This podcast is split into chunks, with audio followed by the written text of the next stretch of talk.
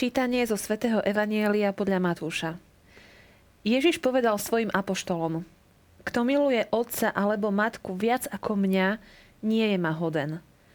A kto miluje syna alebo dcéru viac ako mňa, nie je ma hoden. Kto neberie svoj kríž a nenasleduje ma, nie je ma hoden.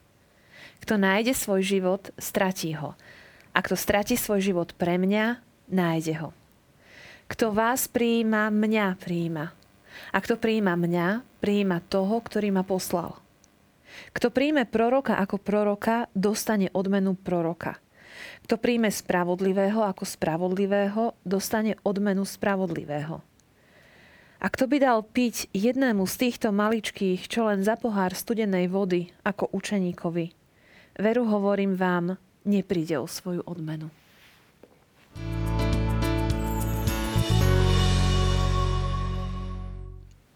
Milí televízni diváci, vítajte opäť pri sledovaní našej relácie Efeta. A v dnešnom texte sa nám Pán Ježiš môže zdať taký trochu náročný na požiadavky, ktoré nám kladie, ktoré sa nám v niektorých miestach môžu zdať až paradoxné. Preto sa teším, že nájdeme opäť nejaké nové vysvetlenie tohto textu s mojim milým hosťom, ktorým je biblista, otec Jozef Jančovič. Vítajte u nás. Ďakujem pekne. Poďme na to, nestrácajme čas, lebo určite tu máme veľa zaujímavých miest, ktoré nám zaujímavo vysvetlíte, ako vždy. A hneď na začiatku ma zaujala tá prvá veta Pána Ježiša: Kto miluje otca alebo matku viac ako mňa, nie je ma hoden. Druhá veta: Kto miluje syna alebo dcéru viac ako mňa, nie je ma hoden. Pričom vieme, že vzťahy v rodine sú dôležité, vieme, že inde písmo hovorí: Cti otca svojho i matku svoju.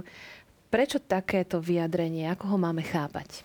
Áno, to je veľmi dôležité umiestnenie do kontextu týchto náročných výrokov, ktoré tu zaznievajú, pretože celá tá misionárska reč v 10. kapitole Matúšovho evanjelia má svoj priebeh a po častiach, kde Ježiš vystrojil svojich učeníkov tou mocou, ktorou mali pôsobiť na ľudí, ku ktorým boli poslaní, Ježiš potom rozvíja tému istej opozície, respektíve z toho nepriateľstva až prenasledovania, ktoré tam oni zažijú kvôli Ježišovej misii a kvôli tomu, že sú poslaní Ježišom, tak celá táto reč do istej miery vrcholí témou, ktorá nám v podstate ponúka pohľad na rozdelenie v rodine. A my zrazu počúvame o tom, že bolestná skutočnosť rozdelenia v rodine prichádza kvôli Ježišovi. Je to akoby naplnenie toho, čo sa hovorí už Micheášovi 7, keď Micheáš prorok hovorí o tom, že neverte blížnemu, nedôverujte priateľovi pred tou, ktorá odpočíva v tvojom lone, stráž závoru svojich úst, lebo syno povrhne otcom, dcera sa postaví proti matke, nevesta proti svokre a každému sú nepriateľmi jeho domáci. Je to takáto predpoveď, dosť negatívna, ktorá naväzuje mimochodom na text, ktorý je tesne pred touto perikopou, ktorý nezaznel v túto nedeľu, ale on to veľmi dobre vysvetlí. Nemyslíte si, že som priniesol pokoj na zem. Nie pokoj som priniesol, ale meč. Prišiel som postaviť syna proti jeho otcovi, dceru proti matke, nevestu proti svokre a vlastní domáci budú človeku nepriateľmi. Ježiš toto rozdelenie a dokonca prenasledovanie zo strany tých najbližších opisuje práve v týchto dosť negatívnych myšlienkach, ktoré tu zaznievajú. No a podobne ako hovoril Ježiš, nemyslíte si, že som prišiel zrušiť zákon alebo prorokov. Neprišiel som ich zrušiť, ale naplniť. Ježiš nás vyzýva k náročnému uvažovaniu. Teda k tomu, že kvôli nemu skutočne môže nastať rozdelenie, kde on však musí zostať ako prvoradý.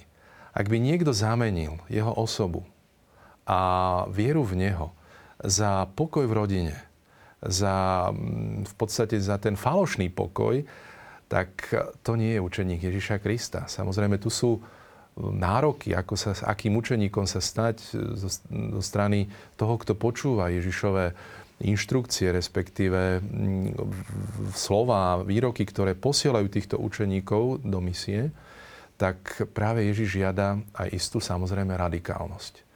No a toto je niekedy, samozrejme, keď to človek počúva, a možno keď to počúva človek zvonku, z prostredia ľudí, ktorí nemajú napočúvané tieto texty, tak je to veľmi tvrdý text. Kto miluje otca alebo matku, viac ako mňa, nie je ma hoden. Možno na takým plusom zo strany Matúša je, že nepoužíva to silné sloveso nenávisti. U Lukáša to nájdeme ešte silnejšie. Kto prichádza ku mne a nemá v nenávisti otca a matku, nie je ma hoden.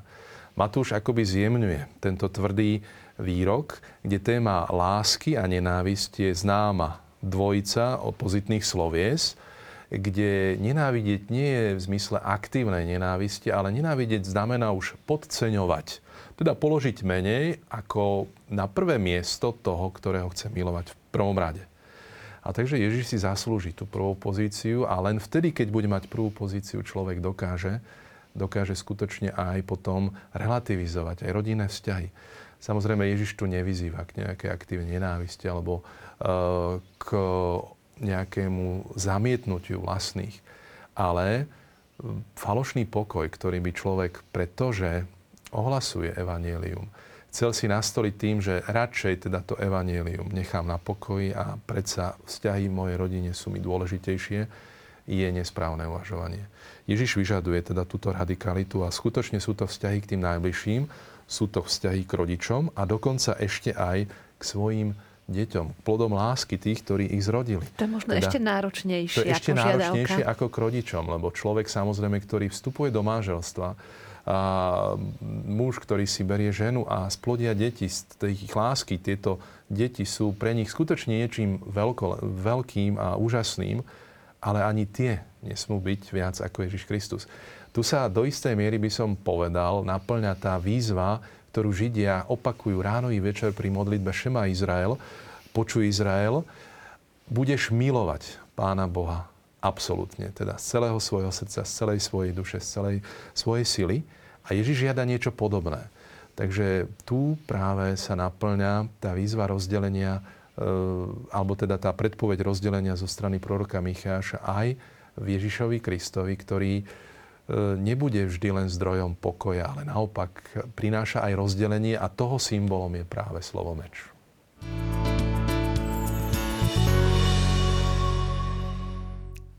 Hovorili sme v tom prvom bloku o tom, že Ježišove požiadavky môžu byť naozaj niekedy veľmi náročné a posúvame sa ďalej v tomto texte, v tých jeho požiadavkách a hovorí ďalej, kto neberie svoj kríž a nenasleduje ma, nie je ma hoden. Asi také kľúčové slovo v tejto vete je slovo kríž. Aký význam v tomto texte má kríž? Čo si predstavíme pod tým? Áno, mohli by sme vnímať za tým istú gradáciu. Začína sa teda relativizovaním vzťahov k rodičom, dokonca potom k svojim vlastným deťom. A teraz Ježiš žiada ešte niečo viac. A teda je tam opäť tá ustalená fráza nie je ma hoden. No a teda téma kríža v tomto prípade je na pozadí rozhodnutia pre Krista. Rozhodnúť sa pre Krista môže byť niekedy skutočne krížom pre človeka a slovo kríž tu znamená, do istej miery poukazuje na aj ten Ježišov kríž a znamená tu odumieranie sebe, odumieranie výhodám alebo niekedy aj prirodzeným vzťahom. Takže slovo kríž, ktoré tu je pod pojmom stavros, je v rímskom svete známy nástroj umúčenia a je výrečným symbolom smrti. A preto potom aj sa môže hovoriť o strate života kvôli Ježišovi Kristovi. Takže tu veľmi pekne sa prepája tá myšlienka kríža a odumierania s Kristom. Kríž sa používal samozrejme na ukrižovanie tých nerímskych občanov. Rímsky občan nemal právo, alebo teda nemohol byť umúčený na tomto potupnom nástroji smrti, pretože to bola smrť veľmi bolesná, potupná. Slávny rečník Cicero napríklad hovorí, že už samotné slovo kríž má byť ďaleko od perí rímskych občanov. No a skutočne práve ten pojem kríža, stavros, veľmi príhodne vypovedá o tom, jak bolesne môže byť to odumieranie sebe, ale aj tým blížnym. Takže v tomto prípade práve kvôli tomu evanjeliu, ktoré spôsobuje to rozdelenie, tu slovo kríž nadobúda skutočne silnú dramaticitu. Nie sú to teda len naše problémy, ktoré berieme ako bežne ľudia, chápeme niekedy tento výrok, že krížom môže byť moja povaha, môže to byť v podstate niekto blízky, ktorého povaha je ťažká, že v manželstve to môže byť pre manželku manžel, respektíve opačne, alebo isté strasti môjho života, ale tu kríž má a nesie tú dramaticitu už Ježišovho kríža. Prvýkrát mimochodom v Matúšovom evanjeliu toto slovo kríž zaznieva. Takže nie sú to len bežné problémy, len nejaké vlastné slabosti či nejaká choroba, ako sa to niekedy používa aj bežne vo výrokoch ľudí, ale kríž tu má skutočne symboliku potupy a smrti kvôli Kristovi. A to potvrdzujú následne aj slova nenasleduje ma. Sám Kristus bude brať svoj kríž a teda bude kráčať s týmto krížom. A teda už tá téma tej Ježišovej smrti na kríži je zachytávaná práve cez tieto podmienky, ktoré Ježiš zrazu tak zovšeobecňuje na kohokoľvek, respektíve kto chce byť Ježišovým učeníkom. Tu sa nám akoby rozširuje skutočne tá skupina adresátov, pretože už to nie sú len tí 12, ale už tu sa dá vidieť každý učeník Ježiša Krista a sú to už v závere tej reči, ktorá teda zaznieva ku koncu kapitoly 10, slova adresované do istej miery pre každého Ježišovho učeníka. Ako ste povedali, že tu máme gradáciu, tak pokračuje to tým takým vyvrcholením, kto nájde svoj život, stratí ho, a kto stratí svoj život, pre mňa nájde ho. Čiže nájsť život a až stratiť život. Už to nadväzuje asi na ten kríž? To je ono. V podstate život. Tá myšlienka sa rozvíja samozrejme od toho nástroja utrpenia, ktorý symbolizuje to odumieranie kvôli Kristovi a kvôli prijatiu Krista. A skutočne to môže v živote ľudí, a myslím, že aj v budúcnosti budeme svedkami takých situácií, kde kvôli Kristovi ľudia budú veľmi a môžu byť veľmi vysmievaní, respektíve degradovaní, len kvôli tomu, že chcú byť verní tomu evanjeliu. No a teda tu zaznieva ten krásny paradox, ktorý máme, a my môžeme povedať, že evanjelium je skutočne takým miestom viacerých paradoxov a kresťanstvo je náboženstvom paradoxov, kde tu môžeme trochu pri tomto výroku sa zastaviť. Paradox je v tom silný, že slovo nadobúda istú dvojznačnosť. A tu je veľmi zaujímavým slovom práve to slovo život, zoe, ktoré môže symbolizovať jednak ten pozemský život, ale aj život večný. A teraz práve tá téma paradoxu je vystihnutá v tých slovách, kto nájde svoj život, stratí ho. Teda kto chce nájsť ten svoj život pozemský, raz ho stratí, tak či tak, ten pozemský stratíme. Ale kto stratí svoj, do istej miery aj ten pozemský život kvôli mne, pre mňa, nájde ho v podobe večného života. Takže tu tie dva rozmery toho istého pojmu sú brané do úvahy a preto tento paradox tak prekvapujúco zaznie a priťahne pozornosť poslucháča, pretože ho vťahuje do uvažovania.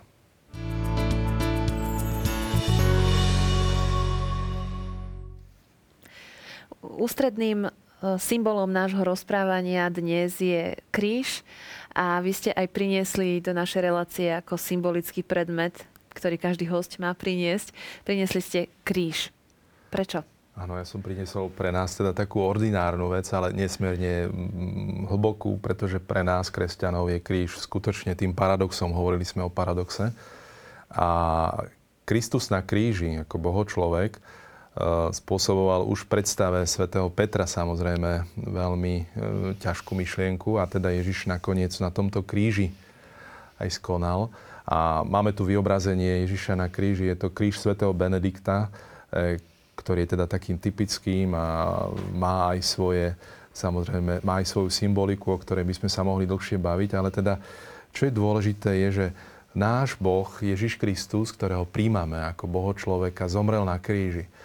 Toto bolo samozrejme pre Židov pohoršením a pre Grékov bláznovstvo. Vidíme to v Pavlovom prvom liste Korinťanom, kde on rieši tú múdrosť Božiu a Božiu slávu, pretože Ježiš na kríži je pre nás Božou slávou a Božou múdrosťou.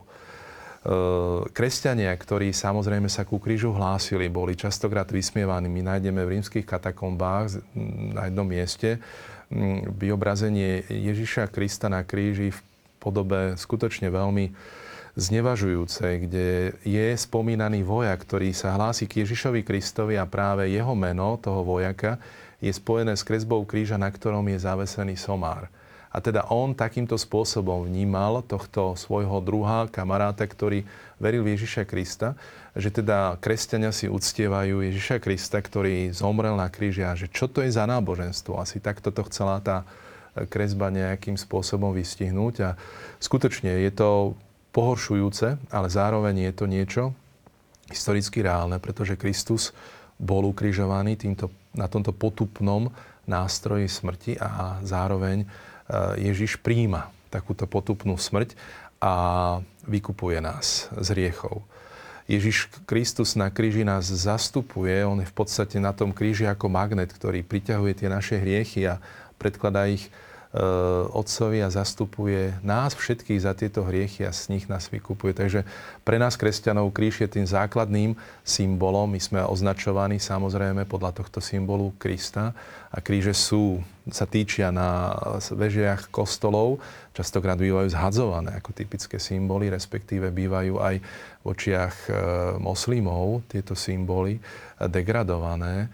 A je to niečo, čo teda patrí k nášmu kresťanstvu a je to teda veľmi silný paradox, ktorý v podstate my nesieme vo svojej identite, ale zároveň krížom to nekončí, pretože kríž je v podstate tým prechodom napokon aj pre Ježiša Krista do slávy. Takže samozrejme ukrižovanie Ježiša Krista bol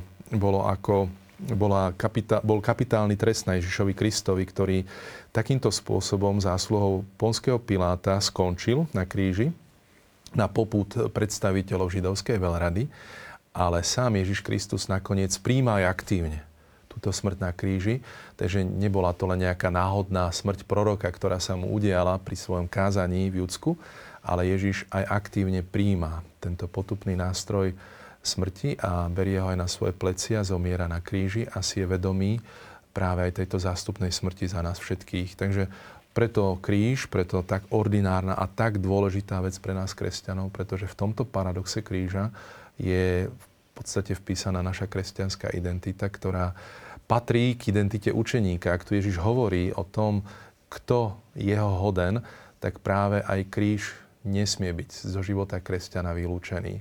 Takže niet učeníka nad svojho učiteľa.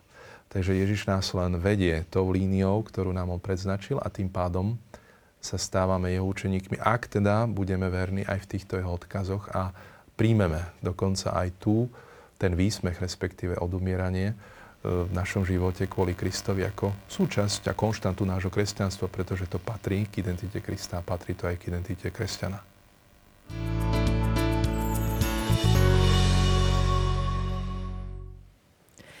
Doteraz sme rozoberali Ježišove požiadavky, hovorili sme, že sú náročné, že gradujú.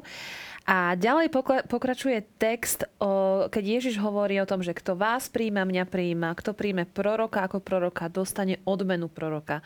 Kto príjme spravodlivého ako spravodlivého, dostane odmenu spravodlivého. Ako by sa to preklopilo do pozitívneho a to nie je ma hoden sa zrazu mení na odmenu. Ako máme chápať tie slova, kto vás príjma, mňa príjma? Áno, toto je veľmi zaujímavý text, ktorý súvisí s poslaním. Ježiš posiela svojich učeníkov a v podstate rabíni už vo svojich textoch a vo svojich úvahách používali koncept toho, že kto je poslaný, tak zastupuje toho, kto v podstate ho vysiela. A dokonca používajú aj v rabínskych spisoch je pojem pre tohto posla šaliach. Šaliach istého človeka je ako ten človek samotný. No a teraz práve tá téma, kto mňa príjma toho, kto ma poslal, tak Ježiš odkazuje na nebeského Otca. Že aj on sám je poslaný. On sám je poslaný a toto úžasne rozvinie napríklad Ján vo svojom evaníliu. O ňom nehovoríme v rámci liturgických rokov, pretože Jánovo evanílium sa číta len niekedy. Ale Jánova teológia v podstate, alebo Ježiš Kristus je vo svetle práve tzv. Teológie poslania. Má to dokonca aj odborný názov Sendung Christologii, teda že Kristológia poslania. Ježiš je vyslancom nebeského Otca a Ježiš neustále odkazuje na toho, kto ho poslal v Jánovom evaníliu. Dokonca má istú úlohu, ktorú má splniť a vráti sa k Otcovi s tou splnenou úlohou. A a v podstate volá aj svedkov k tomu svojmu poslaniu. Takže tam je to úžasne rozvinuté, táto téma. Takže je to taká jánovská myšlienka, ktorú nájdeme v tomto Ježišovom výroku. Kto mňa príjma, príjma toho, kto ma poslal. A sám Ježiš posiela svojich poslov. A teda kto ich príjma, príjma samotného Krista. Tým, že sa prejde k téme odmeny, tak je dôležité vnímať za touto témou už samotné prijatie tých poslov. A teda prijatie týchto poslov je nesmierne dôležité a vážne. Kto vezme vážne prijatie týchto poslov a príjma ich skutočne s tým, s čím prichádzajú, tak získa odmenu. A teda môžeme hovoriť, že je tu istý aj taký možno pragmatizmus toho, že teda je tu prislúbená odmena pre toho, kto bude skutočne dôsledný aj v prijatí týchto poslov. Mimochodom je tam odkaz skôr v tejto misionárskej reči, že tí, ktorí vás nepríjmú, v podstate zvolávajú akoby na seba súd. A tí učeníci si majú dokonca striasť aj prach zo svojich sandálov, zo svojich nôh, aby nemali nič na ich odsúdení. Takže práve cez tieto slová sa veľmi jasne odkazuje na vážnosť prijatia týchto poslov. A teda v závere reči Ježišovej, reči o vyslaní učeníkov, sa vraciame k tomu špecifickému poslaniu misionárov. Kto príjme proroka ako proroka, dostane odmenu proroka. Čo to teda znamená v praxi?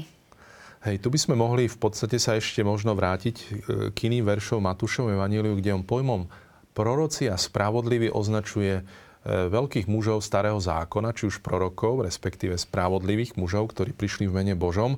Nájdeme napríklad v Matúšovi 13:17. Veru hovorím vám, mnohí proroci a spravodliví túžili vidieť, čo vidíte vy, ale nevideli, a počuť, čo vy počúvate, alebo nepočuli. A tak ďalej. Matúšovi 23. Prorokom staviete hrobky a spravodlivým zdobíte pomníky. Takže samozrejme je tu odkaz aj na tú skoršiu éru starého zákona, ale v pozadí môže byť samozrejme aj to, že títo vyslanci Ježiša Krista sú tými charizmatickými prorokmi a spravodlivými poslaní Ježišom Kristom. Je to už teda tá misia tých itinerárnych prorokov, ktorí putujú, kráčajú a teda ohlasujú Božie kráľovstvo, nebeské kráľovstvo. Je to teda tá vláda Boha nastolená cez Ježiša Krista, ktorá prichádza do života týchto ľudí. A teda prijať týchto poslov, túto serióznu misiu, ktorá prichádza s nimi, je veľmi dôležité a viaže sa naň odmena, na toto prijatie. A aká je to tá odmena proroka a odmena spravodlivého? Takže tu by sa dalo uvažovať aj v línii toho, že Ježiš tu argumentuje s tromi skupinami. Príjme proroka, spravodlivého, a kto príjme jedného z týchto mojich maličkých. A to už sú tí, ktorí Ježiša počúvajú. A maličky sú v podstate Ježišovi učeníci, a teda aj títo, ktorí boli vyslaní, ale aj tí perspektívni, ktorí budú raz patriť do tejto Ježišovej komunity a cirkvi. Takže je tu odmena, ktorá sa viaže na proroka. Ak by sme chceli napríklad použiť odmenu proroka v súvislosti s prorokom Elizeom, tak ten sunamitka prináša predpoveď syna, ktorý sa jej narodí, keď táto sunamitka ho príjme s láskou a v podstate mu pripraví izbu, stôl, posteľ a on môže vždy na svojej misii u nej zostať, tak ona dostane odmenu proroka v podobe toho prísľubu. Totižto je tu možnosť vykladať to slovo mystos, v gréčtine odmena, v súvislosti s prorokom a spravodlivým, ako odmena, ktorú dostane prorok a spravodlivý raz pri konci, pri samotnom súde, pri druhom príchode Ježiša Krista, alebo je to v podstate odmena od proroka a od spravodlivého. Teda to, čo on sám ohlasuje, už je odmenou. To je exegeti uvažujú práve v týchto dvoch líniách a teda dá sa uvažovať takýmto spôsobom. Je zaujímavé, že ten posledný výrok Ježiša Krista, ktorý súvisí s tou odmenou, už spôsobom nepríde o svoju odmenu, tak súvisí aj s pohárom studenej vody, ktorý je podaný pre týchto maličkých. Keď si uvedomíme, že v Palestíne, kde je veľmi teplo, je pohár studenej vody niečo veľmi, veľmi drahocenné pre týchto poslov, tak už takáto vec, ktorá je možno ordinárna pre niekoho, ale veľmi dôležitá, pretože je podaná tomuto poslovi ako poslovi Ježiša Krista, bude zhodnotená, bude braná do úvahy a teda nepríde ten človek, to takto sa postaví k poslom Ježiša Krista o svoju odmenu, pretože príjma samotného Krista. Pretože poslaný zastupuje toho, kto ho posiela. Čiže aj tie najmenšie skutky lásky neostanú bez odmeny a nepovšimnuté. Áno, a v podstate vzťahuje sa to a môžeme teraz rozšíriť to naše uvažovanie skutočne na tých, ktorí Ježiša zastupujú takým výnimočným spôsobom, a teda to sú tí učeníci Ježiša Krista. Tu by sme mohli hovoriť o jeho učeníkoch, či už v úlohe toho všeobecného krstu, teda všetci laici, ale teda aj tí laici, ktorí, alebo teda tí, ktorí sú v úlohe kňazov, respektíve aj zastupuje Ježiša Krista práve takým významným spôsobom v tom služobnom kňazstve. A teda vždy, keď sa takto ľudia postavia k tým, ktorí prichádzajú v mene Ježiša Krista, tak iste budú odmenení. Dalo by sa ešte veľa hovoriť o tomto texte. Žiaľ, nemáme už na to priestor. Veľmi pekne sa vám chcem poďakovať, že ste si našli čas a prišli do našej relácie. Ďakujem za pozvanie. Drahí priatelia, majte sa pekne a tešíme sa opäť na budúce. Dovidenia.